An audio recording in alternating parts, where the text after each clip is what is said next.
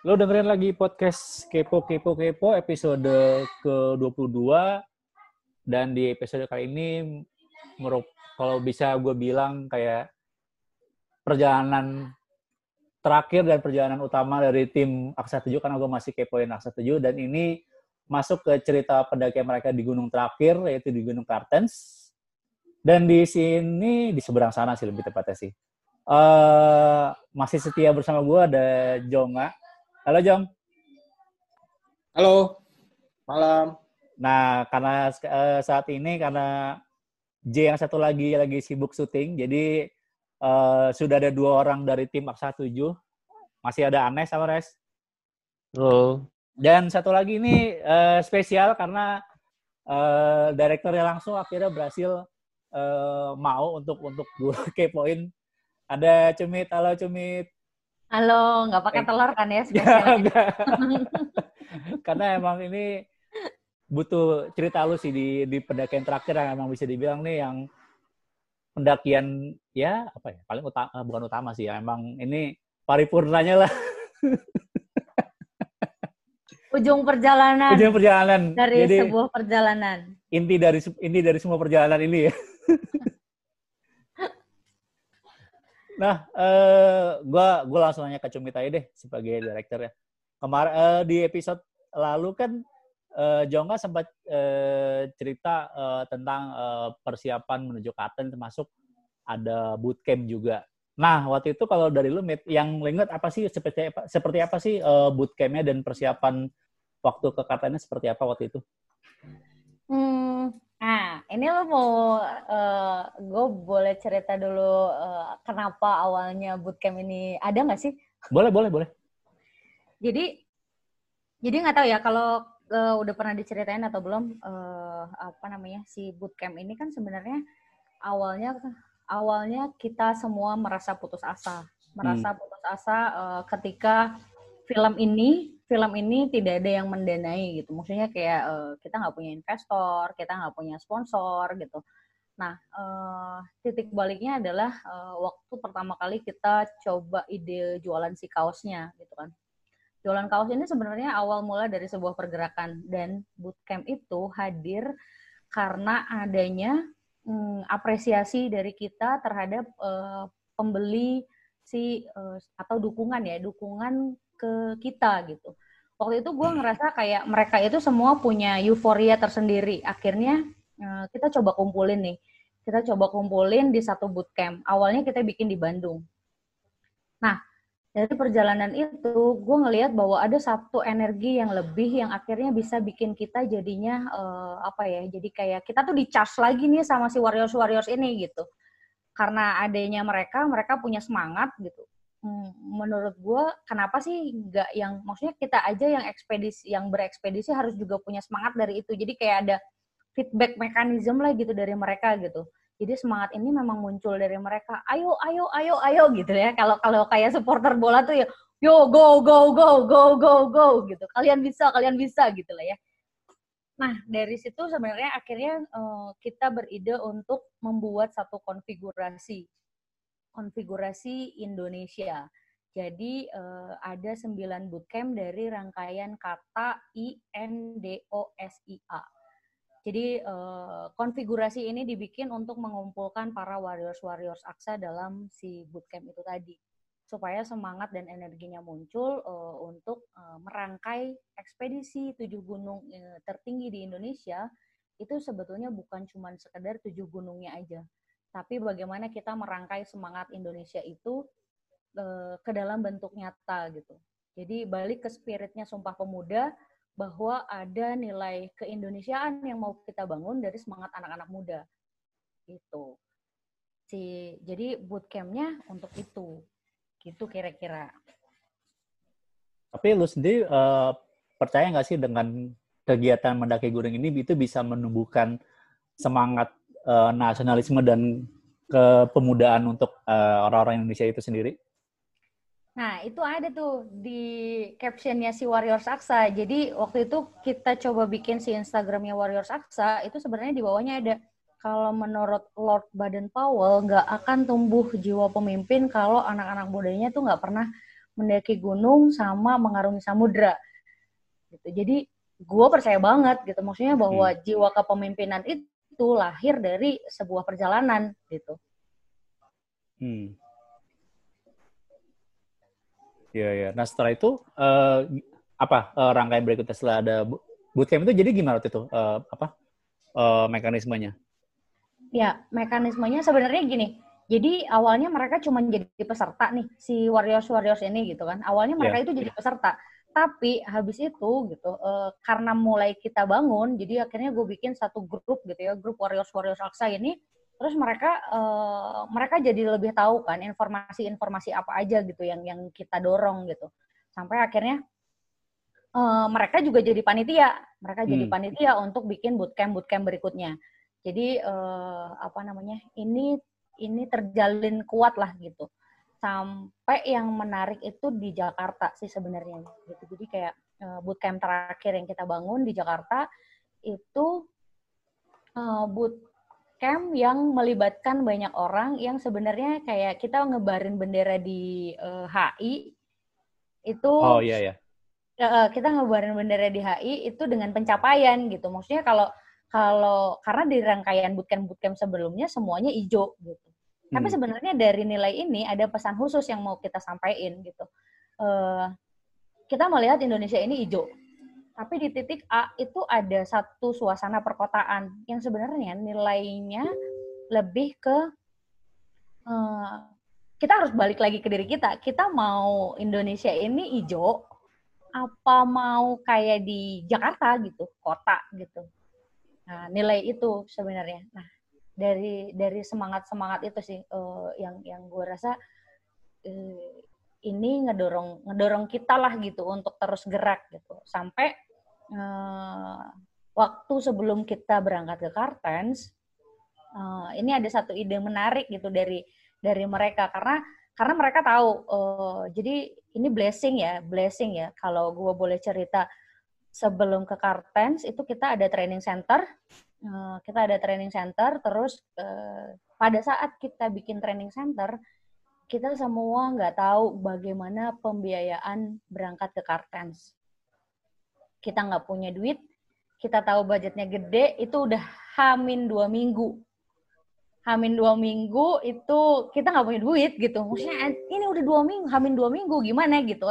Terus gue bilang sama teman-teman, gue bilang ini kayaknya ya, gue nggak tahu deh. Pokoknya gue harus berangkat duluan gitu. Gue harus berangkat duluan nih ke ke ke, ke Papua. Gue nggak tahu harus ketemu sama siapa, yang jelas gue harus ke Papua gitu. Uh, gue cuman punya intuisi itu gitu sampai hmm, kalau nggak salah nih tanggal gue ingat banget sih tanggal dua puluh delapan April kita tuh harus berangkat di dua puluh delapan April. Di tanggal dua puluh delapan April gue posting, kita posting di sosial media kita nggak bisa berangkat, kita posting di sosial media kita nggak bisa berangkat sesuai dengan target. Besoknya gue berangkat ke Papua dong sendirian eh sama si Riza sih gitu. Waktu itu kita berangkat berangkat ya udah. Terus gue bilang sama teman-teman, gue nggak tahu ya nih kita belum tentu berangkat nih gitu. Tapi yang jelas gue siapin semua peralatan pendakian gue gitu. Kalau seandainya kita bisa berangkat, ya kita jalan. Tapi teman-teman semua harus siap-siap gitu. Jadi memang se- sebelumnya kita udah training center dulu gitu. Sebelum kita ke Kartens kita training center gitu. Cuman ya itu, tapi duit nggak ada gitu buat si berangkat. Nah, warriors-warriors juga Warriors-warriors juga tahu situasi itu gitu. Nah, jadi ini yang gue percaya gitu bahwa doa itu selalu mengantarkan kita gitu. Uh, akhirnya mereka semua juga ikutan kumpul gitu. Jadi uh, waktu itu sempat hari Minggu, mereka hari Minggu itu di apa sih Car Free Day ya, di Car Free Day itu mereka bikin kayak pokoknya jualan, mereka jualan apa segala macam. Sementara gue di di sementara gue udah di Papua. Nah, teman-teman yang lain udah siap-siap buat uh, uh, ekspedisi gitu, buat pendakian. Yang penting, pokoknya gue nggak tahu kita berangkat atau enggak, ya lu siap-siap aja pokoknya gitu. Nah, uh, sampai akhirnya mereka inisiasi buat apa namanya bikin uh, celengan gitu. Terus gue bilang, kalian bawa celengan ayam aja. Idenya sih sebenarnya emang dari gue gitu ya, tapi ya terserah gitu. Maksudnya gue nggak nggak maksudnya kalau misalnya ya gue mau bantu gitu. Maksudnya kita, mereka semua mau bantu, ya nggak apa-apa gitu. Uh, kalau misalnya memang mau bantu, ya udah kalian pikirin deh. Oh, maksudnya kalian coba uh, masukin aja ke celengan ayam berapapun itu, berapapun itu ya ini semangat kalian gitu. Kita gue nggak nilai dari uh, nilai uangnya gitu, tapi yang jelas uh, ada keinginan dari teman-teman untuk support kita gitu. Karena menurut gue yang penting bukan nilainya itu ya, tapi semangat yang muncul dari anak-anak muda ini gitu, dari anak-anak yang emang mau gerak. Terus akhirnya itu yang bikin gue semangat. Gue jadi malu hati gitu kalau ekspedisi ini gagal gitu ya, nggak berhasil tuh. Gue kayaknya malunya sama mereka gitu. Ada beban moral. Ya, mm, ada beban moral gitu ya. Mereka nambahin spirit gue di situ sih. Gitu. Dan sampai akhirnya uh, bisa terkumpul semua dana itu untuk uh, pendakian ke Kartens. Jadi uh, uh, tadi yang tadi gue cerita, gue berangkat ke sana, uh, gue udah bawa uh, M O U gitu ya, gue udah bawa uh, apa namanya support gitu kan, gue coba ngobrol sama mereka gitu, sama sama Somatowa yang jelas uh, saat itu. Oh, cuma datang, kita cuma punya waktu tiga hari karena uh, direkturnya itu ada di sana selama tiga hari itu gitu. Sampai di hari terakhir dia udah mau pulang ke Jakarta, dia belum tanda tangan dong. Dia belum tanda tangan. Terus nih kalau mau boleh di apa namanya boleh diumumin, gue sempat ribut juga sama Jonga ya Jong. Kita sempat ribut juga sama Jonga karena. Karena waktu itu bayangan di kepala gue gitu, maksudnya yang emang bisa ke cover itu cuma lima orang gitu, tapi uh, blessing banget gitu, blessing uh, blessing uh, setelah kita berangkat ke sana duluan, terus akhirnya di bandara dia tanda tanganin, dia mau support kita untuk pendakian si Kartens. Jadi jadi ya ini gitu, ini namanya perjuangan itu nggak pernah mengkhianati hasilnya gitu. Jadi Uh, kita usaha dulu gitu, kita kita sambut bolanya gitu, kita nggak nunggu dia, ya udah kita datengin gitu. Akhirnya dia tanda tangan di bandara gitu, dia tanda tangan di bandara untuk support kita pendakian ke Kartens. Jadi semua bisa berangkat untungnya gitu. Cuman sayangnya memang Jogi waktu itu uh, lagi terkendala uh, problem gitu, oh, jadinya Jogi nggak bisa ikut gitu. Tapi sebetulnya uh, untuk support bisa mengakomodir semua berangkat itu udah bisa banget gitu. Cuman sayangnya memang uh, ada masalah yang harus dihadapin sama Jogi, jadinya Jogi nggak berangkat. Gitu. Dan, dan ya episode sebelumnya kan juga kan uh, Jogi sempat bilang bahwa walaupun dia nggak walaupun dia belum waktu itu kondisi belum tahu nih bisa berangkat atau nggak, tapi dia tetap support. Hmm. Ya. Di training center itu kan? Ya. Gitu. Nah, untuk uh, di Kartens sendiri waktu itu se- persiapan apa aja tuh? Selain kan kemarin kan juga uh, Jonga sempat bilang ada uh, persiapan secara psikologis, ada persiapan secara teknis juga. Ada persiapan nggak selain itu waktu itu? Nah, persiapan sendiri sebenarnya kita tuh waktu itu uh, ya kalau dibilang yang namanya juga uh, perjalanan panjang ya, kita yeah. pasti ada dinamikanya gitu. Nah, Uh, waktu itu inisiasinya adalah bagaimana kita tetap bikin training center supaya kita bisa nyatuin lagi frame kita sebenarnya ada di mana dan mau kemana gitu. Hmm. Secara pencapaian, secara tujuan. Jadi uh, training center lapangan kita bikin di Prau, terus kita juga ketemu sama psikolog. Jadi emang benar-benar diketemuin gitu sama satu psikolog. Uh, Ayo duduk bareng nih kita gitu. Jadi cerita sebenarnya uh, tujuan kita itu apa gitu supaya masing-masing paham sebenarnya frame-nya tuh ada di mana gitu. Nah, uh, sebelum ketemu sama uh, sebelum ketemu sama psikolog, gue masih juga ngerasa punya ego ya sendiri gitu ya. Maksudnya karena gue ngelihatnya terlalu jauh mungkin gitu ya. Uh, capaian gue tuh terlalu panjang gitu dengan membuat sebuah film ini, tapi pada akhirnya gue harus bisa paham gitu sebenarnya apa yang dilihat sama teman-teman juga uh, ini positive wise gitu. Jadi gue nggak boleh memaksakan uh, apa ya ide keras kepala gue gitu.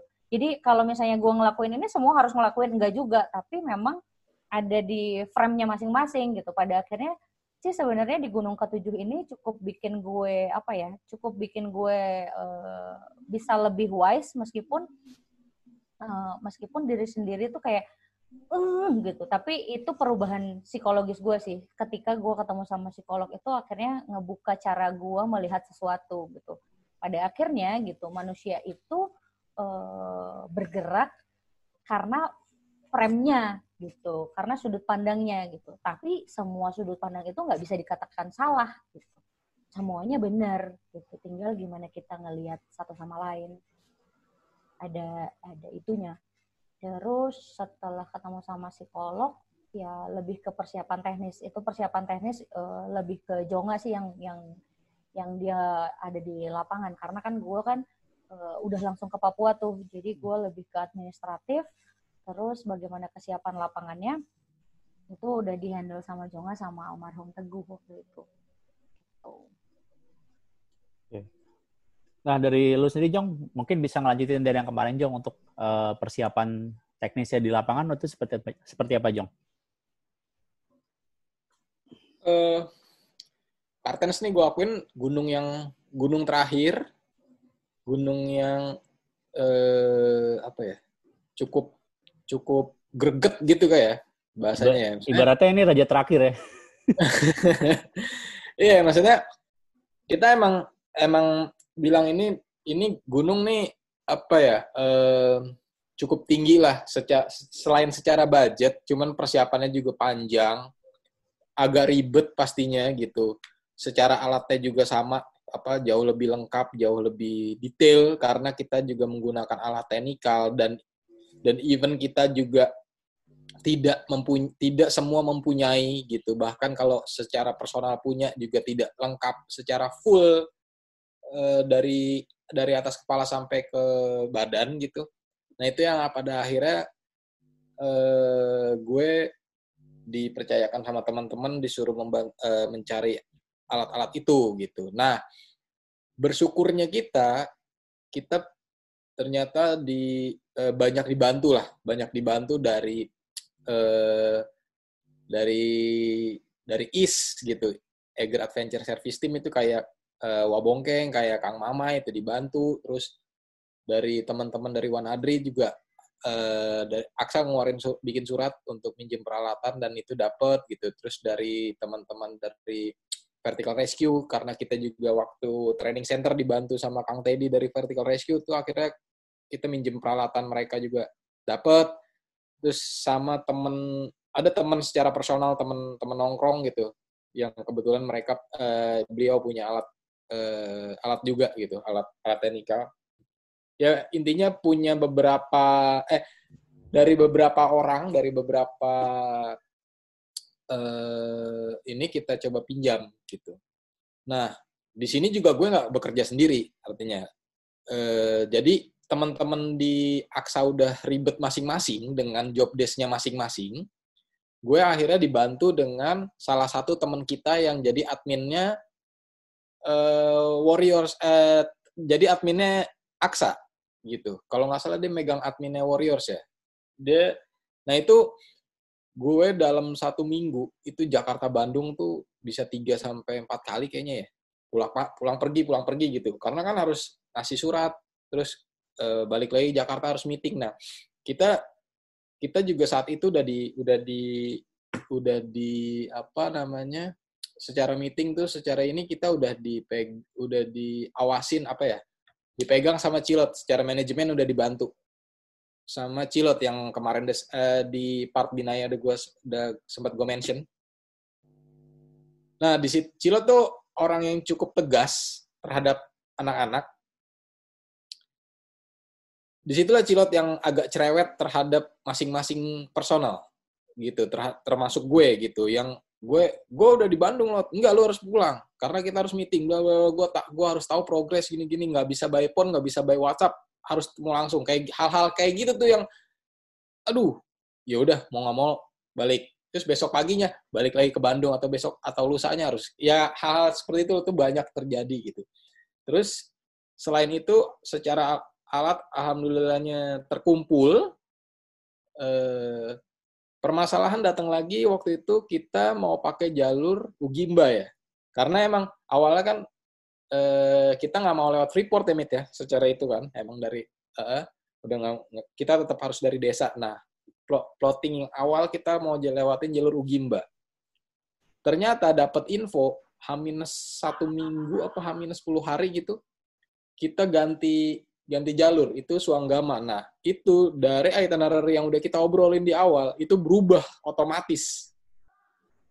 Otomatis berubah lewat jalur Suanggama, dan itu harus merencanakan ulang dalam waktu yang singkat.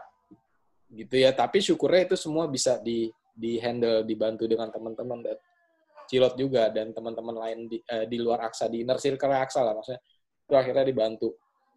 Akhirnya ketemulah apa yang apa eh, apa yang kita harapkan gitu untuk persiapan gitu sih.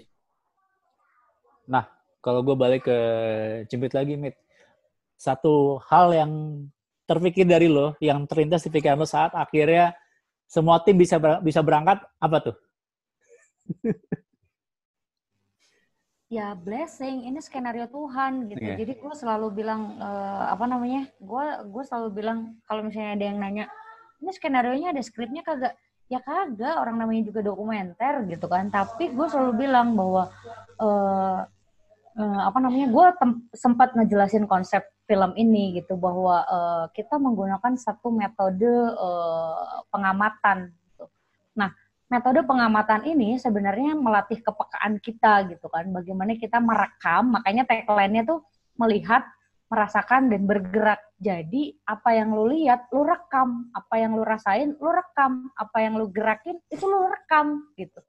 Nah, menurut gue gitu, di titik itu tuh gue kayak yang ditunjukin, ini loh skenario Tuhan yang lu, yang dikasih gitu. Ketika lu mau berusaha, lu pasti akan dapat jalannya gitu. Jadi, dan gue kayak blessing aja gitu, gue nemu satu jalan yang menurut gue uh, ini ini it, ini tuh beneran kayak gue bikin film Negeri Dongeng ya, kayak makna si dokumenter itu sendiri. Dokumenter itu adalah liter, literasi kehidupan, sementara film fiksi adalah uh, penciptaan kehidupan gitu. Jadi kalau dibalikin lagi ke konsep tuh kayaknya oh ini ya ternyata memang real documentary gitu. Maksudnya kita ngejalanin sesuatu yang ya tujuannya rekaman kehidupan ya gue rasain sendiri gitu. Dan dan mungkin ini juga yang harus tersampaikan sih, karena di film kan memang memang kita cuma punya durasi durasi pendek ya. Kalau misalnya gue punya punya apa namanya ya, punya challenge lagi gitu, punya energi lagi. Mungkin kalau Negeri Dongeng Negeri Dongeng dua ini akan cuma ngomongin akan bisa cuma ngomongin ekspedisinya aja gitu kan. Kesulitan-kesulitannya itu masih bisa diceritain. Karena part satu ini tuh kayak ya udah kita uh, gue benar-benar nge-cut. Maksudnya gini, film ini emang spiritnya nation gitu. Jadi baru spirit nationnya gitu yang kita keluarin. Sementara literasi kehidupannya ini belum kita belum kita keluarin gitu. Gitu. Jadi blessing lah ini cita-cita ya, skenario Tuhan.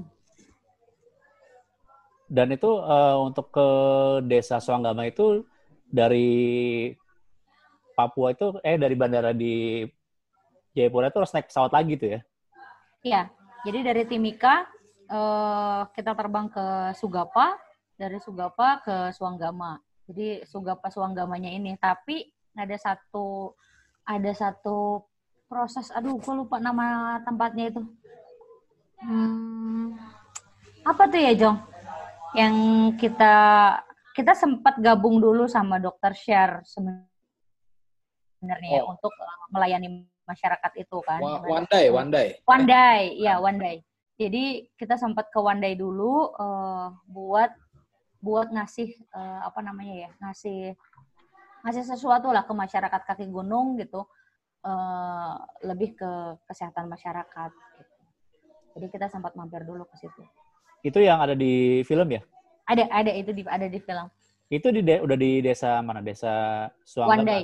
Oh, Wandai. Wandai. Nah, ke Wandai itu jadi ini sih sebenarnya yang akhirnya juga buat gue harus juga terus bergerak ya setelah film Negeri Dongeng ini, karena masyarakat kaki gunung gitu. Masyarakat kaki gunung ini kalau misalnya kita lihat uh, kalau di undang-undang tuh akan ada pendidikan dan kesehatan adalah tugas yang sangat penting gitu. Nah, yeah. itu tuh kayak yang gila, ini tuh masih banyak banget gitu masyarakat-masyarakat kaki gunung yang enggak ada enggak enggak punya pendidikan gitu. Yang maksudnya pendidikannya kurang gitu, sementara kesehatan juga kurang gitu.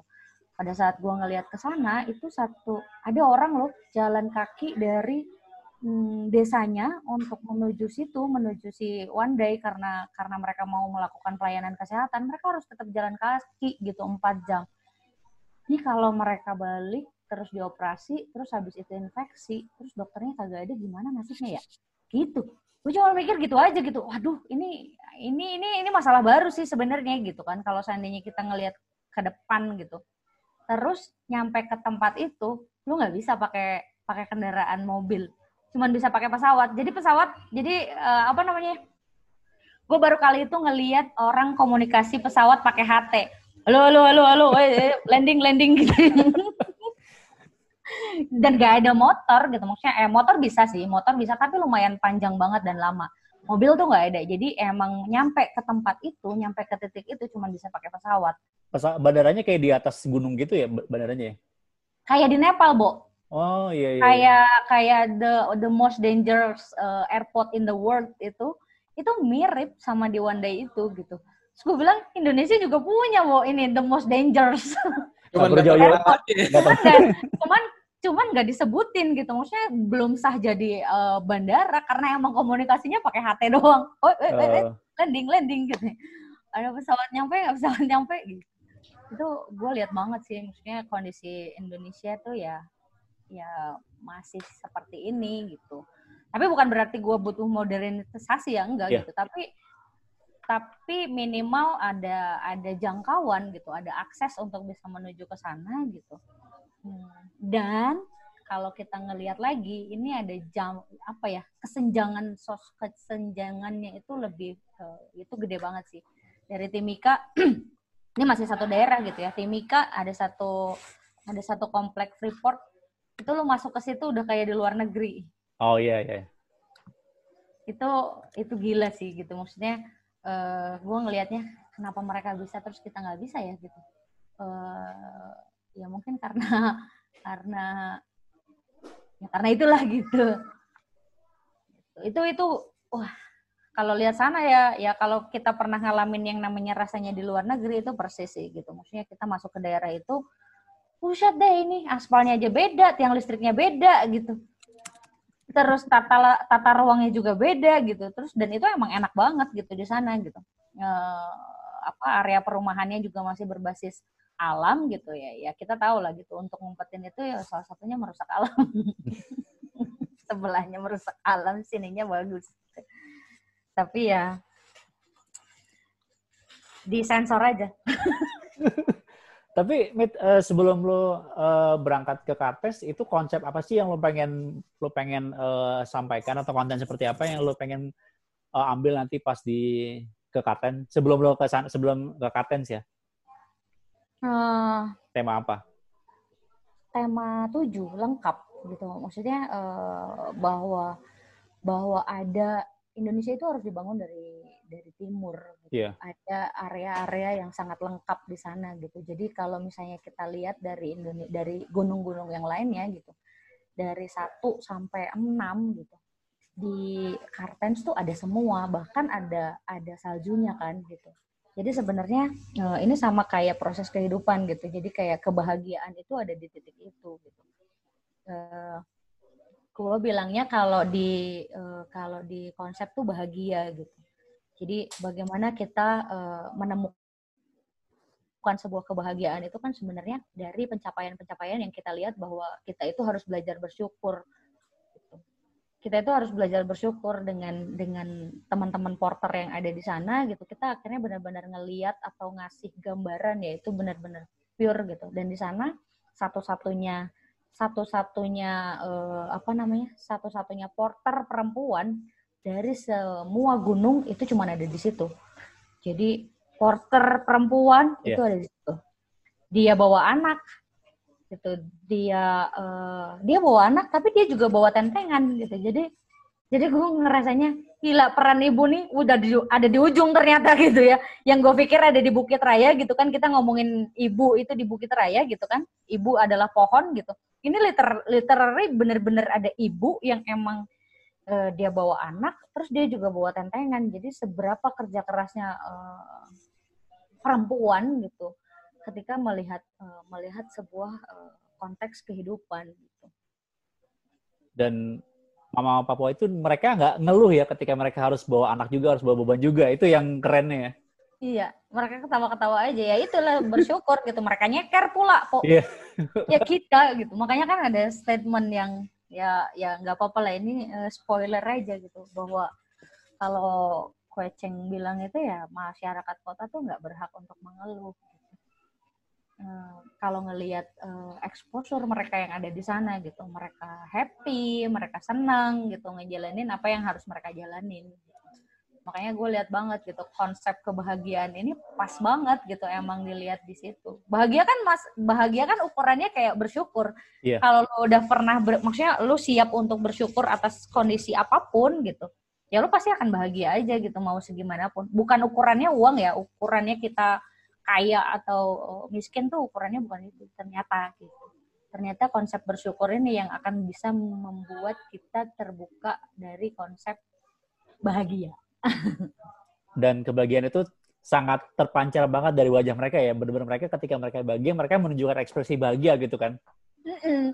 Iya, itu udah udah polos banget gitu. Maksudnya Uh, even di perjalanan itu ada masalah atau apapun itu, gue tetap ngelihat bahwa ini adalah aura kepolosan mereka gitu, yang yang pada akhirnya gitu masalah-masalah itu muncul gitu, kayak misalnya mereka apa namanya kayak uh, uang yang harus kita bayar sama mereka ya ini cuma masalah karena mereka dihasut gitu, kayak ada ada orang yang dulu ngehasut gitu untuk wah pokoknya gue berhenti di titik ini deh gitu. Oh, lo harus bayar gitu, bayarnya mahal gitu. Hmm. Cuman gue merasa bahwa mereka ini ini bukan keinginan mereka gitu. Ini karena uh, ini karena sebenarnya uh, ada yang menghasut untuk membuat mereka membuat sistem seperti itu gitu.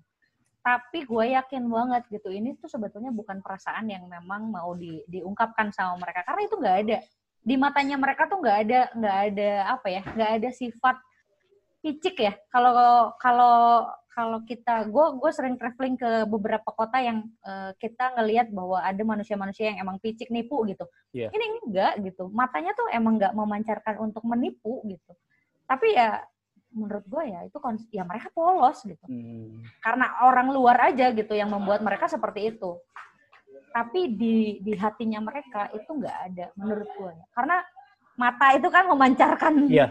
mata sesuatu itu kan. Uh-uh, gitu. Dan menurut gue mereka tuh dan gue sayang banget gitu, maksudnya gue ngelihat mereka tuh ini benar-benar manusia yang emang masih polos gitu.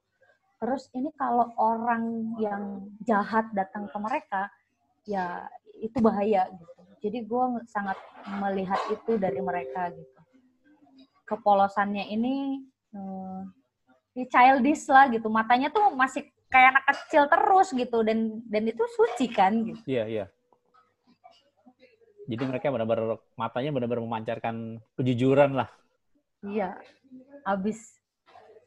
Nah di desa terakhir eh, kalian berapa lama sih eh, sempat eh, berapa lama standby di desa terakhir? Keputus, nggak kedengeran. Di, di desa terakhir eh, berapa lama eh, standby sebelum akhirnya eh, mulai pendakian ke Kartens? Hmm, itu sekitar eh, tiga hari kayaknya, tiga hari. Tiga hari dulu stay di situ. Dan selama tiga, tiga selama tiga hari itu pasti lo menem, apa ya merasakan aura yang berbeda lah di tempat-tempat lain gitu kan. Yang gue lihat di film itu yang ketika mereka berkumpul, mereka makan itu kan akhirnya lo ikutan makan juga itu yang kayak kayak bener-bener yang terus lo menggendong. Uh, itu pulangnya. Oh itu pulangnya. Oh itu pulangnya. Oke. Okay. Gue pikir pas pulangnya. Pas baru nyampe itu. Iya, itu pulangnya. Jadi kita emang eh, apa namanya? Eh, karena karena karena kita pengen maksudnya gini, kita pengen ngerayain bareng-bareng sama mereka gitu kan. Kita pengen ngerayain bareng-bareng sama mereka. Eh, kenapa itu gue taruh di depan juga sih kalau di film?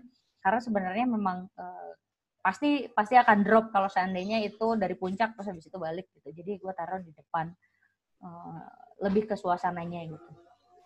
Cuman eh, apa namanya, dari dari situ kita merayakan merayakan eh, selesainya si si pendakian ini ya ikut merayakan dengan mereka gitu, karena tanpa mereka kita pasti nggak akan bisa eh, apa namanya menyelesaikan ekspedisi ini.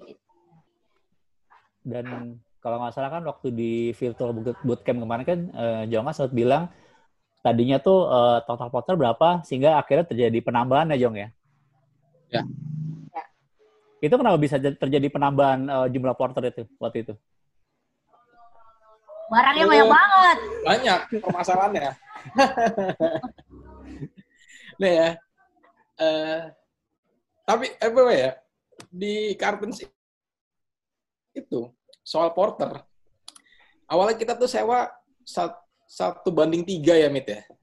Hmm. Nah, itu totalnya tiga puluh. Tapi kalau kita hitung, jadi misalnya gini, satu ibu-ibu nih, nah itu dia, dia kan, dia itu bisa bawa anaknya dan bawa suaminya, gitu Pak. Yang bawain barang kita si ibunya, nah suaminya itu ikut, ikut buat bawain bara, bahan makanannya dia, makanan dia kan ubi, hmm. eh, singkong gitulah, maksudnya hasil tani lah ya. Nah itu yang bawain itu, tapi nanti di tengah eh, anaknya juga sama, gitu, pakai noken gitu, nanti. Nah, itu dia yang sempat gue bilang. Di Kartens itu adalah setiap harinya, setiap pagi, itu selalu bertemu dengan musyawarah tapi tanpa mufakat. Gitu. Jadi, musyawarah gitu. Mufakatnya nggak ada. Maksudnya gini, day one, day one, ini kan eh, logistik dalam saat, hari pertama, itu kan kita kita aja udah sembilan sampai sepuluh orang gitu ya, kita, hmm. kita gitu. Mereka aja udah, ti, mereka itu kalau di total dari tiga puluh, bersama suaminya atau istrinya gitu dan anaknya itu sekitar empat puluh kalau nggak salah yang tercatat di waktu itu empat puluh dua kalau nggak salah di mereka ya apa lebih deh gitu. Nah itu udah bahan logistiknya itu itu kurang lebih satu sampai dua noken tuh. satu sampai dua orang gitu yang bawa dal, eh, eh, apa namanya logistik untuk satu hari. Berarti kan untuk hari kedua ya kan itu kan eh, harusnya dari tiga puluh orang itu kan berarti kan tinggal dua puluh delapan dong yang bawa beban dong. Iya. Yeah. Ya kan, mat, hitungan matematikanya dong. Nah, berarti kan dari dua puluh delapan itu kan dibagi dong. Dua orang ini kan berarti kan harus tetap bawa beban tapi dibagi dong. Berarti hmm. kan harusnya logikanya itu kan jatuhnya lebih ringan. Hmm. Per orang. Nah, di situ udah udah yang dua orangnya tetap nggak mau bawa beban karena menurutnya mungkin gue udah selesai gitu. Nah, sedangkan ini kan nggak bisa kayak gitu. Ini kan as a team gitu. Iya, iya. Ya. Nah, itu. Sama ini, Jong. Sama kebiasaannya mereka itu, jadi uh, turis-turis yang datang ke sana itu, uh, jadi beres pendakian, itu mereka turun selalu pakai helikopter. Ya, nah, iya, iya. Nah, kita itu, uh, apa namanya, kita memang merencanakan awalnya gitu kan, untuk pakai helikopter gitu kan, baliknya. Tapi setelah dihitung-hitung kagak cukup, bro. Gitu kalau pakai helikopter gitu kan. Nah, cuman e, karena kebiasaan mereka gitu, menurut mereka itu udah pakem gitu. Jadi menurut mereka ya udah e, naik sekali jalan doang gitu. Beres itu ya udah mereka pulang tangan kosong gitu. Ibaratnya gitu tuh. Nah, kalau ini kan enggak. Jadi pulang kan emang harus harus juga bawa tetap bawa suplai makanan kita kan. Gitu. Hmm. Jadi emang hitungannya jadi double gitu. Menurut mereka ya gitu. Menurut mereka tuh ini hitungannya jadi double nih gitu karena kebiasaannya memang yang datang ke sana kan emang cenderung lebih banyak internasional kan gitu. Lebih banyak orang luar gitu yang datang ke sana gitu. Dan memang kebiasaannya datang misalnya e, lewat jalur darat, terus habis itu pulang lewat helikopter gitu. Nah, cuman kita e, naik darat, turun juga helikopter. Darat, eh, turun darat, darat gitu, nggak nggak helikopter gitu. Makanya ini yang yang yang juga bikin hitungan jadi jadi membengkak gitu. Maksudnya hitungan porternya tuh jadi membengkak gitu. Karena oh, itu tadi mereka sudah terbiasa dengan dengan hitungan-hitungan yang menurut mereka udah pakemnya begitu.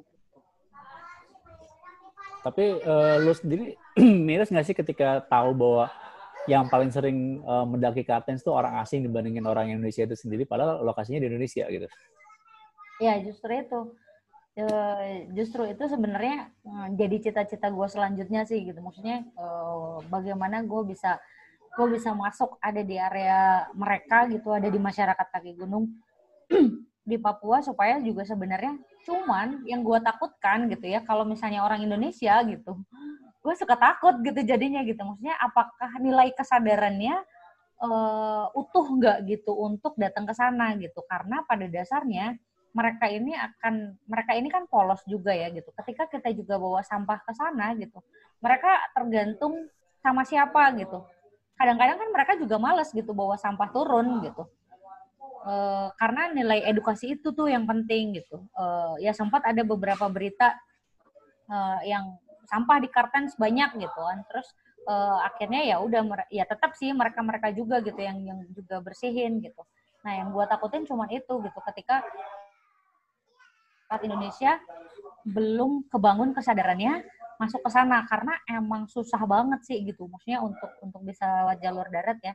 Kalau jalur jalur biasanya helikopter gitu kan, dia cuma lima hari gitu kan, mereka langsung ke danau-danau terus habis itu puncak balik lagi, itu cuma lima hari. Tapi kalau lewat darat ini gitu, ini pasti effortnya lumayan uh, panjang kan. Yeah. Terus potensi sampahnya itu jadi lumayan gede gitu, karena kita pasti akan bawa makanan atau supply supply dari kota gitu. Nah itu yang gue takutin aja sih, kalau belum kebangun kesadarannya ini pasti bakalan bakalan hancur gitu. Gue takut juga gitu. Gitu. Cuman gimana? Hmm, ya itu untuk masuk ke masyarakat Papua itu juga bukan bu, bukan hal yang gampang gitu. Karena ketika mereka udah diinjek satu sistem, mereka pasti akan ngikutin terus sistem itu gitu. Ya itu tadi ya, anak kecil kalau udah dikasih tahu ini gitu ya. Uh, pasti akan oh ya udah ini tahu gue yang benar yang ini gitu. Tapi pada dasarnya mereka adalah orang yang baik hati. Ini juga di, di sisi lain, ketika kenapa lebih banyak orang asing dibanding Indonesia, mungkin juga ketika Indonesia mau ke Papua ngelihat biaya transportasinya mikir-mikir juga kali ya, orang men- ah, gue mending ke Singapura aja dibanding ke Papua. Tiket pesawatnya lebih murah. Kan, kan ada di beritanya, maksudnya bahwa Papua itu untuk ke Kartens itu adalah uh, gunung termahal kedua di dunia. Dunia. Uh-uh, gitu kalau dihitung dari harinya ya, jumlah yeah. harinya gitu. Gitu, gunung termahal kedua di dunia gitu waktu itu. Uh, pantesan susah banget nyari duitnya. Gitu. Orang lebih milih ke Nepal daripada ke Kartens. Iyalah, lebih murah ke Nepal daripada ke Kartens. Tapi uh, waktu itu ke Kartens pakai operator ya? Iya, iya. Uh, ya itu, jadi kita disponsorin sama uh, si uh, travel dan yayasan yang ada di sana gitu. Dan uh, fungsi operator itu apa? Uh, untuk membantu pas uh, summitnya atau gimana tuh fungsi operator sendiri? Uh, sebenarnya kan lebih negosiasi ke porter-porter, manajemen oh. porter gitu, manajemen porter-porternya gitu. Tapi secara uh, secara manajemen hari itu ikut kita gitu, karena kita kebutuhannya kan pasti jauh lebih lama dibanding dibanding uh, orang biasa gitu, karena kita kan ada syuting, ada ada waktu ada waktu-waktu kita emang syuting gitu, jadi waktunya pasti temponya lebih lama. Nah eh, kan di Kartens ini kan eh, yang jadi guest ekspeditornya kan Nadine ya, itu ada alasan khusus ya kenapa dia yang dipilih untuk di Kartens? Nah, gue melihat karakternya ya, maksudnya karakternya Nadine ini kan sebenarnya dia terekspos lebih ke laut. Iya. Yeah. Nah, ini challenge buat Nadine sendiri gitu. Gimana caranya dia uh, apa namanya? Bukan merubah image, tapi sebenarnya bahwa ada perjuangan yang harus dia lakukan sebelum ini gitu. Karena dia benar-benar belum pernah naik gunung. Maksudnya naik gunung tiba-tiba, maksudnya naik gunung itu uh, waktu itu sama gue sempat ke Nepal gitu kan. Waktu film Sagarmata. Uh, tapi itu naik gunung biasa, bukan naik gunung, itu trekking gitu. Nah, di sini gue kasih tantangan gitu, lebih ke challenge. Ini challenge buat lo gitu, untuk bisa untuk bisa belajar mendaki uh, dan gunungnya lebih technical gitu. Tapi dia juga punya keinginan itu tuh, keinginan berjuangnya. Nah, sebelum berangkat ke Kartens, itu gue sama Nadine berangkat ke Nepal. Waktu itu sama salah satu donatur kita, itu berangkat ke ketinggian yang sama. Jadi kita berangkat ke Gokyo dengan cuaca yang cukup ekstrim. Uh, apa namanya dingin gitu. Jadi bukan bukan waktunya mendaki gitu, bukan waktunya orang mendaki. Jadi gue ajak dulu di situ supaya dia bisa ngerasain uh, perihnya ya gitu. Yeah, yeah. Jadi jadi kalau kalau ibaratnya ya kalau di sana kalau di Nepal itu ada uh, karena sistemnya udah jalan. Uh, artinya insurance apa segala macam itu pasti jauh lebih aman gitu ya, meskipun meskipun kondisinya memang uh, meskipun kondisinya memang uh, ekstrim gitu, tapi sistemnya mereka itu udah jalan banget. Jadi kalaupun misalnya nanti ada apa-apa di sana atau dia nggak kuat, gue bisa tinggal kontak insurance-nya supaya kita bisa balik pakai helikopter gitu. Nah, ini kita kita ngejalanin itu dulu. Jadi gua, Nadine sama hmm, Kojem waktu itu kita berangkat ke Nepal ke Gokyo di, di cuaca dingin dan dengan ketinggian yang sama di empat delapan delapan empat itu sama banget. Gokyo tuh ketinggiannya segitu gitu. Jadi uh, Gokyo-nya ya, Gokyo base camp-nya. Jadi menurut gua ketika dia udah bisa sampai ke situ, nih Kartens tembus nih gitu kan. Ya udah tembus gitu. Oh, jadi sekalian juga apa namanya uh, penyesuaian suhu juga ya? Hmm, jadi uh, apa namanya aklimatisasinya sebenarnya yeah. itu bukan di Kartens gitu. Jadi waktu belajar proses aklimatisasi itu justru malah di sana di Nepal sama gue waktu itu. Karena gue juga worry kan gitu. Tadinya si tadinya kita mau travelingnya ke Mongol gitu, tapi gue bilang oh nggak bisa waktu itu kan. Terus gue langsung beride enggak ini sekalian lu latihan aja, mendingan kita gue arahin ke Nepal, terus kita latihan di situ. Nah, waktu itu akhirnya gimana tuh? Uh, hari, maksudnya, uh, sebenarnya gimana sih kok gambaran uh, kondisi jalur pendakian Kartens itu sendiri secara jalur darat yang lo inget? Hmm, menurut gue itu, ya itu yang tadi gue bilang, lengkap, selengkap-lengkapnya, terus yang ada di kepala gue itu kayak judul filmnya Negeri Dongeng ini yeah, ya itu yeah. ada di situ gitu. Jadi kalau kalau kita selama ini, gue selama ini ya, gue selama ini melihat alam Indonesia ya lebih ke sawah gitu, hutan tropis, terus uh, ada karts gitu. Cuman yang di di di Kartens ini benar-benar di sama kayak di kepala gue kayak nonton film di luar negeri gitu. Padahal itu sebenarnya ada di Indonesia gitu yang yang yang secara alam itu lengkap. lengkap gitu, ada savana, ada hutan tropis, terus ada karst gitu, terus ada danau yang banyak banget gitu, ada danau-danau yang yang belum ada namanya, ini danau apa, danau apa, gue sempat namain danau Anggi yang itu ya gitu, itu danau Sumit ya, kita nggak ada namanya, tapi uh, ya ya itu lengkapnya Indonesia tuh sebetulnya ada di situ. Makanya kalau sempat kan ada ada satu ada satu statement kalau mau memerdekakan Indonesia, merdekakan itu dari timur. Itu benar banget. Merdekakan Indonesia dari timur itu benar banget gitu. Karena karena itu akses itu yang paling kaya menurut gue. Papua itu paling kaya. Iya, secara hasil Papua alam paling ya. Kaya. Iya, secara hasil alam gitu, secara hasil alam, secara secara people gitu. Maksudnya keberagaman orang-orang ada di sana. Terus uh, landscape-nya juga gitu. Yang gue bayangin itu cuma satu. Menurut gue, Indonesia itu kenapa kaya? Karena Indonesia punya alam yang completely complete hmm. gitu. Bener-bener lengkap gitu. Indonesia merdeka, kalau Indonesia nggak punya utang keluar, ibaratnya nih, Indonesia tuh udah bisa hidup. Sekarang kalau misalnya gue analogiin sama Nepal gitu, Nepal tuh nggak punya apa-apa. Mereka itu cuma punya gunung. Yeah. Tapi mereka struggle gitu dan mereka tahu gitu, cuman ada di situ dan akhirnya yang dibangun adalah sistem bagaimana mer- masyarakat kaki gunung bisa memanfaatkan alamnya sendiri tanpa hmm. menjual hasil buminya gitu. Maksudnya tanpa menjual hasil buminya mereka bisa hidup karena emang gak ada apa-apa di Nepal, cuman itu doang yeah. gitu, cuman punya gunung gitu. Tapi itu yang gue lihat dari Sir Edmund Hillary gitu pada akhirnya gitu. Gue ngelihat mereka mendaki nggak cuma sekedar mendaki, tapi ada masyarakat kaki gunung yang dikembangin, uh, ada uh, ada ada pendidikan yang akhirnya dibangun, terus masyarakat juga akhirnya bisa menikmati alamnya sendiri. Beda sama di Indonesia. Di Indonesia itu yang mengelola uh, pariwisata itu lebih ke orang luar gitu. Kasian gitu masyarakat kaki gunung ini. Ini padahal ini halaman rumahnya, tapi yeah, mereka yeah. semua nonton aja gitu. Ah ya udah gitu nonton-nonton aja gitu. Gitu sih. Itu terjadi juga kayak di Raja Ampat ya? Mm-hmm. Lebih banyak orang asing di, di yang ngelola dibandingin orang lokal itu sendiri. Iya, Iya, dan gue nggak pengen banget tuh Kartens kayak begitu gitu. Dan itu potensial banget sebenarnya gitu. Kalau seandainya bisa dibikin, maksudnya untuk dibuat seperti itu tuh potensial banget gitu. Orang, ya gue udah lihat petanya ya gitu. Dan hmm. waktu itu pada saat gue kesana, itu gue agak gemes juga gitu ya. Agak gemes karena investor asing udah masuk ke situ. Lo bayangin kalau investor asing udah masuk ke situ, terus masyarakat masyarakatnya gimana ya gitu. Gue yeah. cuma mikir doang sih. Gitu. Dan dan dan saat gue kesana emang kita tahu gitu sedang ada sesuatu di sana gitu, investor asing di luar dari uh, yang udah ada ya gitu. Dan kalau ngomongin Indonesia kaya kan, makanya di awal film ada yang bilang, gue lupa, gue nggak tahu siapa cowok yang Indonesia tuh kaya, saking kaya kita nggak bisa beli kekayaan kita sendiri gitu. Ya, ya, ya itu opening yang emang sengaja buat mukul gitu. Ya.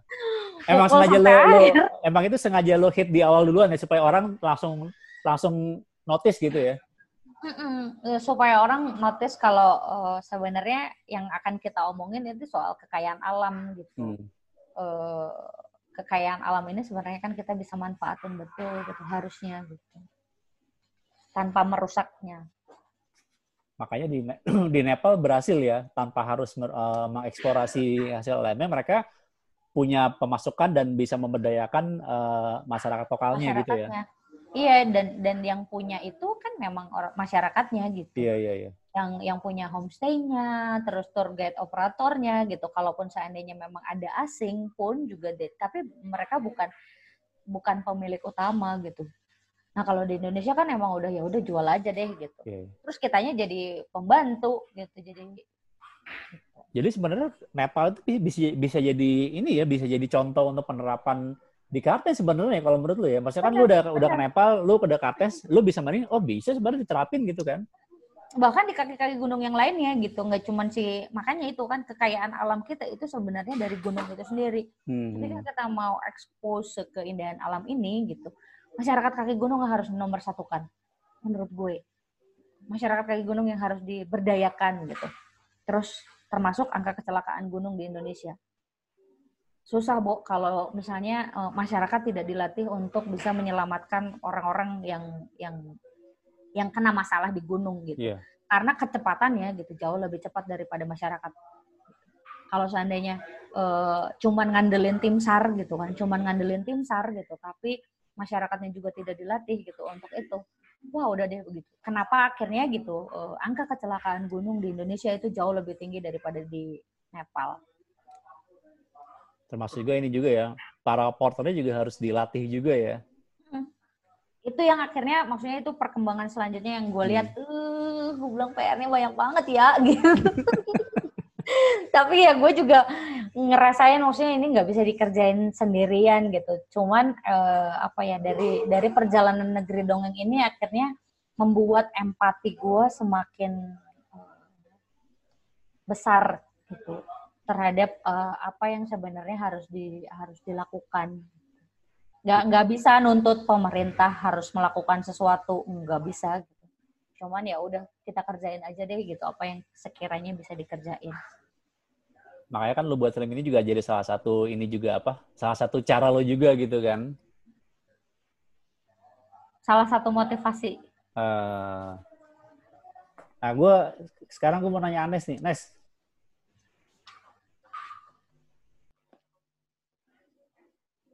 Halo Nes. Yo. Yang lo inget dari pendakian uh, awal Kartens gimana, Nes? Yang lo, yang lo inget, Nes? Gak nyangka aja. Surprise sih. Apalagi pas sudah sampai apa? Sampai apa Sugapanya, eh Suanggamanya ya? Hmm. Itu banyak hal-hal yang gak kita temuin di gunung-gunung sebelumnya sih. Kayak dari bandara eh, dari bandara Sugapa eh Suanggama ke Suanggama ya, Jong ya? Sugapa. Eh, Sugapa. Biasanya desa Suanggama. Dari, ya dari bandara Sugapa, terus kita ke ini dulu apa? Eh, ke balai desa ya buat minta izin. Dan dari balai desa terus langsung ke desa Suanggama tuh. Tapi di tengah jalan kita sempat di Palang. Emang udah jadi ciri khas sih dengar-dengar. Maksudnya setiap pendaki yang melalui jalur situ pasti akan dikenakan namanya Palang gitu loh. Dan pendakian enam gunung sebelumnya kita nggak pernah tuh nemuin hal-hal kayak begitu. Yang menarik juga karena ini kenapa ada ada seperti ini tuh, kenapa gitu. Padahal kan itu bukan bukan apa ya? Bukan dibilang wilayahnya dia juga, kita juga nggak tahu gitu karena itu jalan umum. Hmm. Samanya kalau kita di kota lewat jalan raya ya, ya nggak ya lewat-lewat aja gitu, tapi di sana enggak gitu. Sampai itu itu pas balik sih, sampai pas balik itu ada apa ada jadi dia ada dua orang kalau nggak salah penduduk lokal. Uh, sebelumnya dia ada pernah ngalami pernah ada masalah gitu, cuma bukan sama kita, dia masalahnya sama penduduk juga. Nah cuma kita yang harus bayar dendanya. Karena alatnya dia itu diambil atau di apa? Diambil kalau nggak salah. Jadi kita suruh bayarin apa yang dia kecurian gitu. Kan kan lucu banget. Kan aneh gitu, iya. Genset rusak, itu genset rusak. Terus habis itu minta mintanya ke kita tuh, Nes. Oh iya, genset rusak ya dia ya. Iya, di kampung sebelah. Yang satu bawa panah dan panahnya itu gede banget. Yang satu lagi ya orang-orang ya kayak gitulah, ya nekat-nekat gitu. Akhirnya ya gitu mereka minta tebusan, eh minta ganti ke kita lah. Gimana ceritanya? Ada ya kayak begini. Yang rusak siapa? Yang disuruh ganti siapa? Iya. Yang rusakin siapa? Tapi yang minta gantinya ke siapa gitu kan? Uh, aneh banget dan terjadinya ha- ini ini real gitu, bukan hmm. bukan bukan kayak kalau kita nonton film apa, bukan pembajakan gitu. City of God tuh ada film itu, dia kayak pembajakan gitu tapi bener-bener real pembajakan ya. Tapi ini bukan real pembajakan, tapi emang mereka terbiasa dengan hal seperti itu gitu loh. hmm. Yang tadi kata Cumit, Uh, ya karena ada apa yang menyetir hal itu mungkin ya. Ada yang menghasut ya?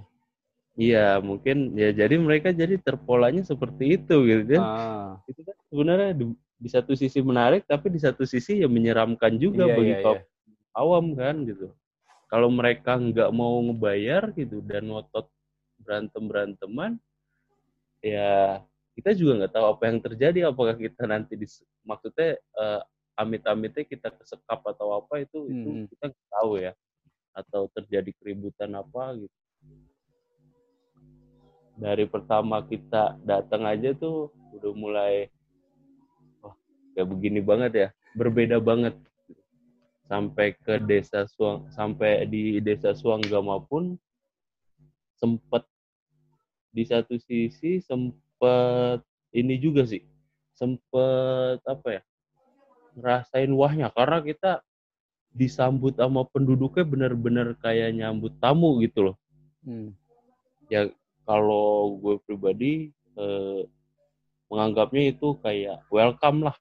Jadi penduduknya welcome ke kita gitu loh. Ya udah sampai sampai pada akhirnya kita nginap, terus eh, guide kita juga eh, merencanakan buat berapa orang yang akan dijadikan porter, dan ya gitu ternyata kebanyakannya cewek-cewek semua, ibu-ibu loh. Kita di gunung lain nggak ada kayak gitu ya. Iya, dan kita kan antisipasi juga soalnya nah. kan dengar-dengar kan jalur sana kan juga banyak apa banyak ininya ya, Uh, tanah, sungai gitu, dan banyak lumpur. Jadi kita udah prepare bawain beberapa sepatu boot untuk hmm. mereka pakai gitu. Oh. Tapi ternyata sepatu bootnya nggak dipakai loh. Mereka nyek, tetap nyeker aja ya? Ya tetap nyeker. Yang menariknya, dan ya gitu yang tadi dibilang si Jonga juga apa, anak anaknya dibawa, bapak-bapaknya juga dibawa juga. Hmm. Gitu. Dan mereka dikasih keril, itu kerilnya itu nggak dipakai sama mereka, tapi dimasukin tas noken mereka, huh? Dan dibawanya pakai kepala. Ya Tuhan. Emang beda banget sih, beda banget. Secara secara sosialnya beda, hmm. kita nemuin hal baru banget lah di sana. Belajar banyak gitu, maksudnya. Ya tadi dibilang cumit, ya kita kita nggak, kita harus banyak-banyak bersyukur sih, dan nggak nggak boleh ngeluh gitu, nggak boleh ngeluh sama diri kita sendiri gitu.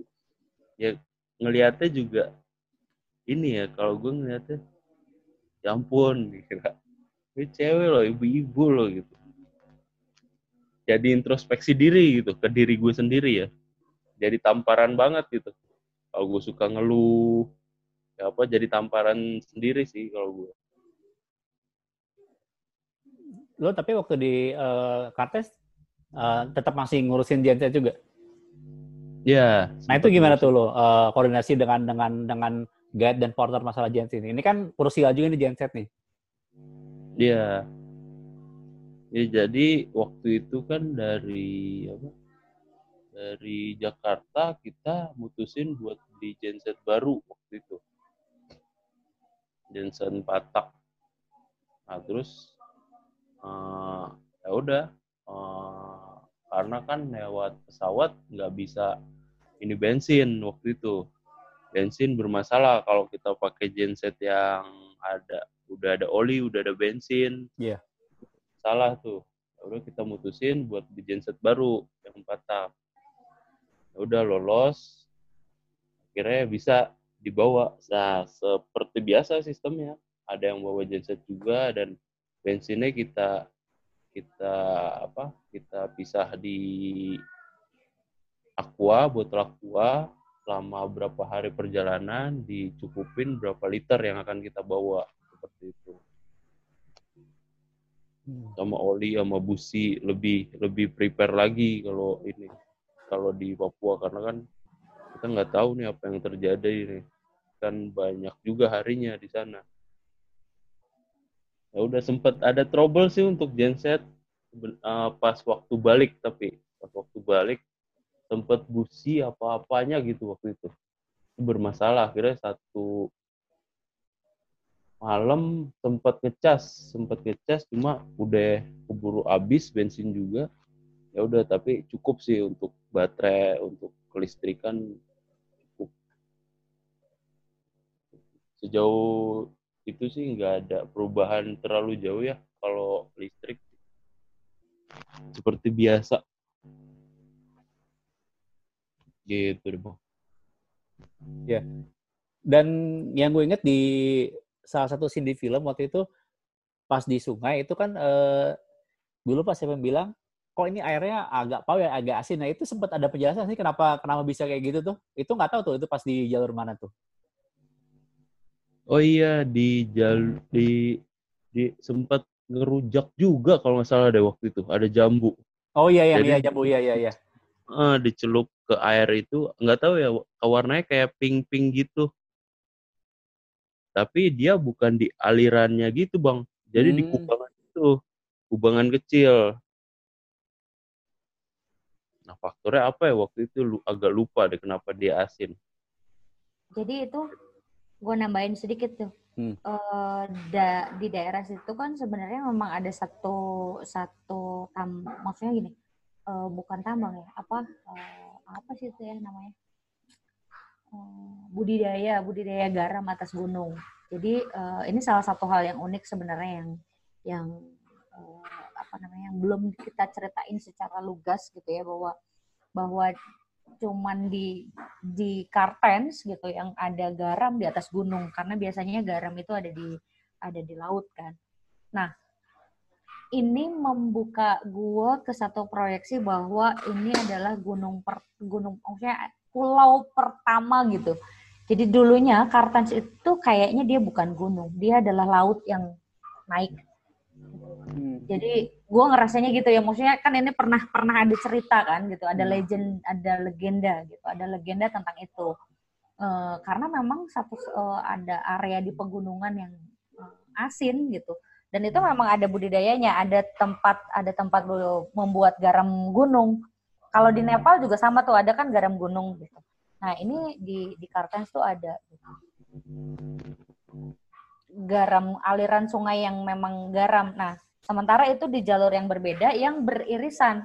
Satu area ada airnya tawar, yang satunya lagi alirannya eh, asin. Jadi jadi memang ada satu satu aliran yang emang itu memang asin-asin gitu. Cuman bersinggungan di situ tuh, ketemu di satu aliran yang satu tawar, satu eh, asin. Berarti kalau sekarang orang tahu Himalayan Salt, harusnya orang tahu ada Papua Salt ya. Himalayan Salt gitu. Iya. Nah, itu kan sebenarnya kayak gitu-gitu kan belum pernah ke explore ya. Iya, aku juga baru tahu itu. Iya, dan dan memang ada gitu. Di sana tuh emang ada ada satu ada satu apa ya? Ada satu areanya gitu. Ada satu area yang memang garam laut, garam gunung gitu. Dan dan itu oh, garamnya tuh garamnya tuh nggak terlalu asin gitu, jadi kadar yodiumnya kan nggak terlalu tinggi gitu kan. Yeah. Jadi uh, harusnya itu bisa menjadi produk utama gitu untuk si Kartens ini. Jadi lu bayangin, ini banyak banget. Kalau gua ngelihat kesana tuh banyak banget lokal produk yang emang bisa kita angkat gitu untuk untuk masyarakat kaki gunung. Gitu. Dan garam garam gunung itu yang bisa Papua itu memang memang belum belum belum ada yang mengol, apa memproduksi mengolah jadi sebuah produk dibawa keluar gitu ya. Hmm, kalau gue rasa sih kayaknya mungkin belum ya, tapi eh, tapi pasarnya udah ada gitu, karena hmm. di sana udah ada udah ada pabriknya ya, meskipun kecil gitu. Jadi yeah. home industry-nya tuh udah ada gitu, eh, lumayan gede sih gitu. Jadi pasti nggak tahu tuh pasarnya kemana. Gue juga waktu itu kemarin nggak sempat lama kan di sana karena eh, memang belum aktif gitu. Cuman gue lihat Uh, ini salah satu salah satu aset gitu untuk mereka gitu, untuk membuat satu home industry yang yang bisa terekspos lagi gitu. hmm. selain, selain tambang ya. Iya iya. Orang kan taunya kan tambang, tapi sebenarnya yeah. ada ada hasil hasil alam lain yang sebenarnya ini juga sangat potensial gitu ya. Ya kayak buah merah gitu.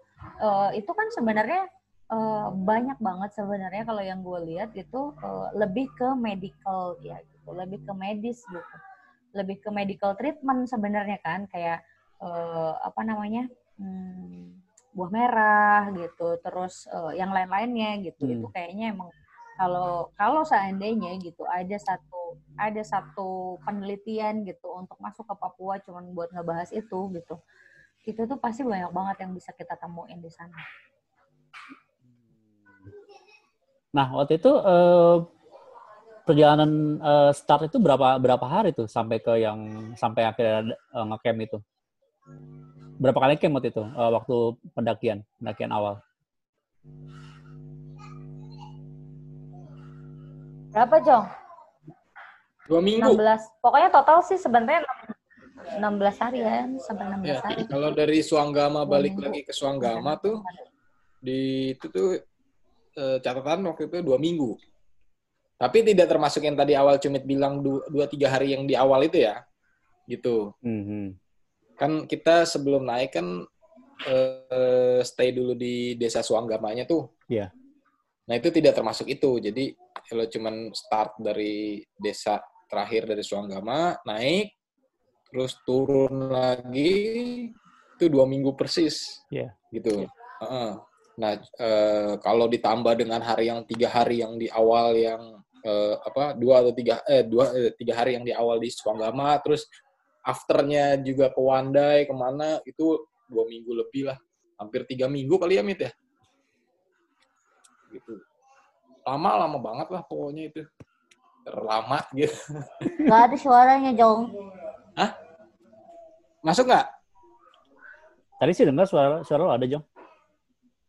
Ya pokoknya uh, di gunungnya aja dua minggu di gunungnya. Hmm. Uh -uh. Terus ditambah yang tadi uh, dua hari eh tiga hari si Cumit yang awal tuh sebelum pendakian yang di desa Suanggama gitu, koordinasi porter dan lain-lain. Terus pulangnya kita bikin uh, apa namanya uh, syuting juga dan upacara bakar batu dan harus syuting ke Wandai lagi pindah pindah desa. Hmm. Itu itu semingguan lebih lah, berarti totalnya tuh sekitar tiga minggu tiga minggu tiga minggu lebih lah gitu, lama-lama pokoknya Kartens tuh. Nah uh, si Cumit ngilang. Hmm. Nah si uh, waktu camp di atas itu kan gue melihat kayak uh, ngebaur sama porter itu kayaknya gue merasakan kayak bener-bener gila kebersamaannya tuh bener-bener dapet banget gitu loh. Itu apa yang lo inget dari pengalaman lo ngecamp uh, ngecamp bareng para para mama-mama Papua ini yang rata-rata perempuan kan jadi porter ya kan? Uh, pada dasarnya sih gini, kita tuh memperlakukan dari dari awal banget ya, dari hmm. awal gunung pertama sampai gunung ketujuh, kita tuh memperlakukan para porter ini bukan sebagai uh, just a porter, enggak, tapi lebih kayak partner perjalanan. Iya. Yeah. Gitu, karena dari gunung pertama pun kita banyak uh, apa ya? Kita su suka mendapat informasi itu dari mereka untuk untuk konten-konten kita gitu. Hmm.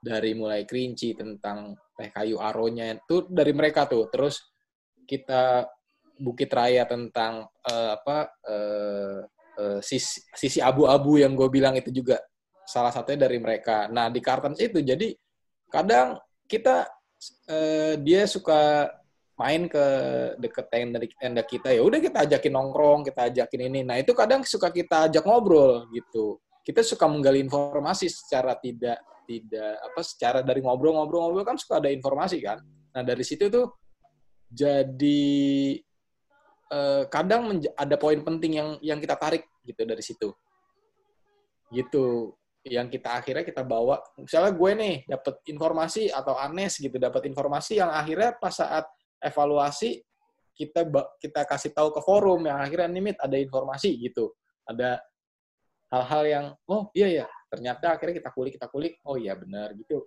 hal-hal seperti itu gitu. Makanya pentingnya eh, evaluasi setiap malam itu.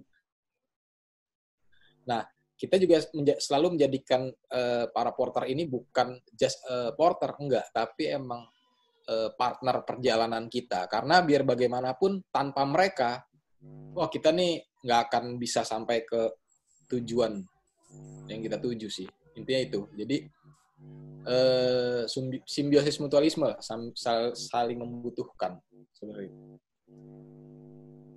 Nah, ketika lo um, menggali informasi dari para porter ini, informasi apa yang paling menarik yang uh, lo temuin? Mungkin ini dari Jonga, dari Cumit atau dari Anes bisa jawab lah versi kalian masing-masing gitu. Uh, gini, kalau gue ya. Uh, Gue inget ada satu part. Jadi porter-porter porter di Kartens itu ada yang bawa bawa uh, dia kadang bawa ini parang panjang-panjang, ada sekitar hampir satu meter lah. Itu dibawa tuh sama dia tuh, golok kayak golok gitu ya, panjang. Terus ada juga yang bawa senapan angin. Hmm. Lu naik gunung bawa senapan angin. Tadi gue pikir ini buat apa mereka ya? Gue pikir karena di sana masih kadang daerah konflik, yang ada di otak gue tuh wah ini jangan-jangan tembak-tembakan lagi di tengah gunung. Ternyata yeah. enggak. Ternyata tuh mereka tuh ini buat uh, berburu. Oh iya, iya. Ada di filmnya. Iya, buat berburu. Uh -uh. Mereka itu berburu burung atau kuskus. Ah, gitu. Okay. Jadi tuh hampir, mungkin sambil jalan mereka tuh sambil nyari gitu kan. Nah itu ada tuh uh, pas hari ke keberapa ya? Gue lupa. Itu mereka berburu kuskus. Gitu. Nah, yang gue ingat tuh eh, si Nadine bilang gini, aduh kasihan banget gitu. Maksudnya kan ini apa binatang hewan maksudnya. Nah, Om Kueceng bilang nggak apa-apa.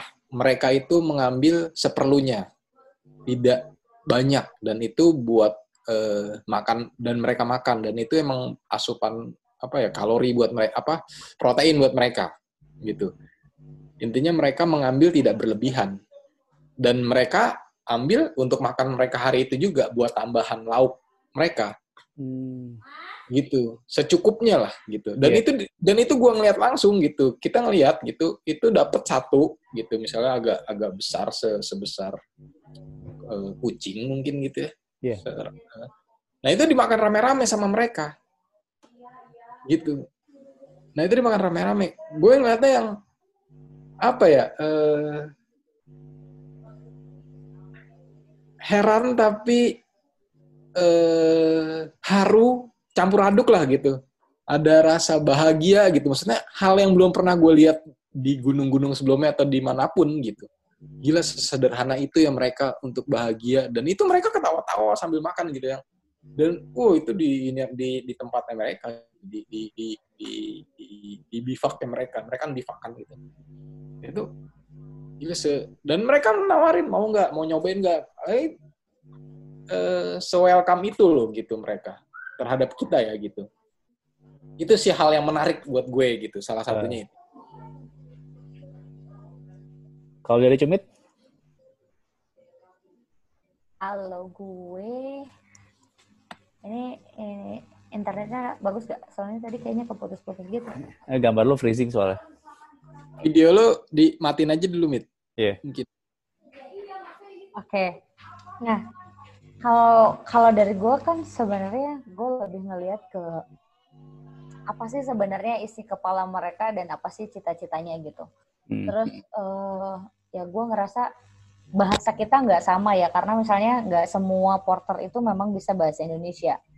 Uh, tapi gue ngerasa bahwa ada energi yang emang mereka kasih ke kita. Terus uh, ada satu ada beberapa anak-anak muda gitu yang emang masih muda. Mereka sempat bilang gitu, gue pengen banget jadi jadi kayak kalian gitu, kayak maksudnya kayak porter itu jadi guide gitu, bukan emang cuman kuli angkut doang. Jadi ada satu porter yang emang nyamperin terus, nyamperin terus, ngajak hmm. ngobrol gitu. Gimana sih, gimana sih kayak kalian ini gitu, maksudnya pakai sepatu yang benar gitu-gitu. Itu ada anak, maksudnya ada frame atau exposure yang juga ke arah sana gitu. Tapi konten yang paling menarik memang lebih ke ibu-ibu ini gitu. Bagaimana mereka, bagaimana mereka akhirnya juga bisa bisa survive ya, bisa survive dan dan menikmati kebahagiaan yang mereka jalanin gitu. Makanya itu gue bold banget dan akhirnya gue minta itu menjadi satu quote untuk ditaruh di kweceng gitu. Maksudnya kebahagiaan kebahagiaan kebahagiaan itu ditaruh di level itu gitu. Bagaimana proses bersyukur itu ditaruh di level itu. Itu sih. Sama sama ada satu sebenarnya yang yang jadi bikin tragis ya. Uh, itu ada satu porter yang emang uh, apa ya? Sakit gitu. Sebenarnya dia sakit. Dia sakit terus akhirnya dia juga nggak bisa ikut pendakian dan dan agak repot harus kita ngurus, maksudnya bukan agak repot, memang repot gitu karena nggak ada kondisi, nggak ada medis atau apa segala macam, mereka harus diterbangin ke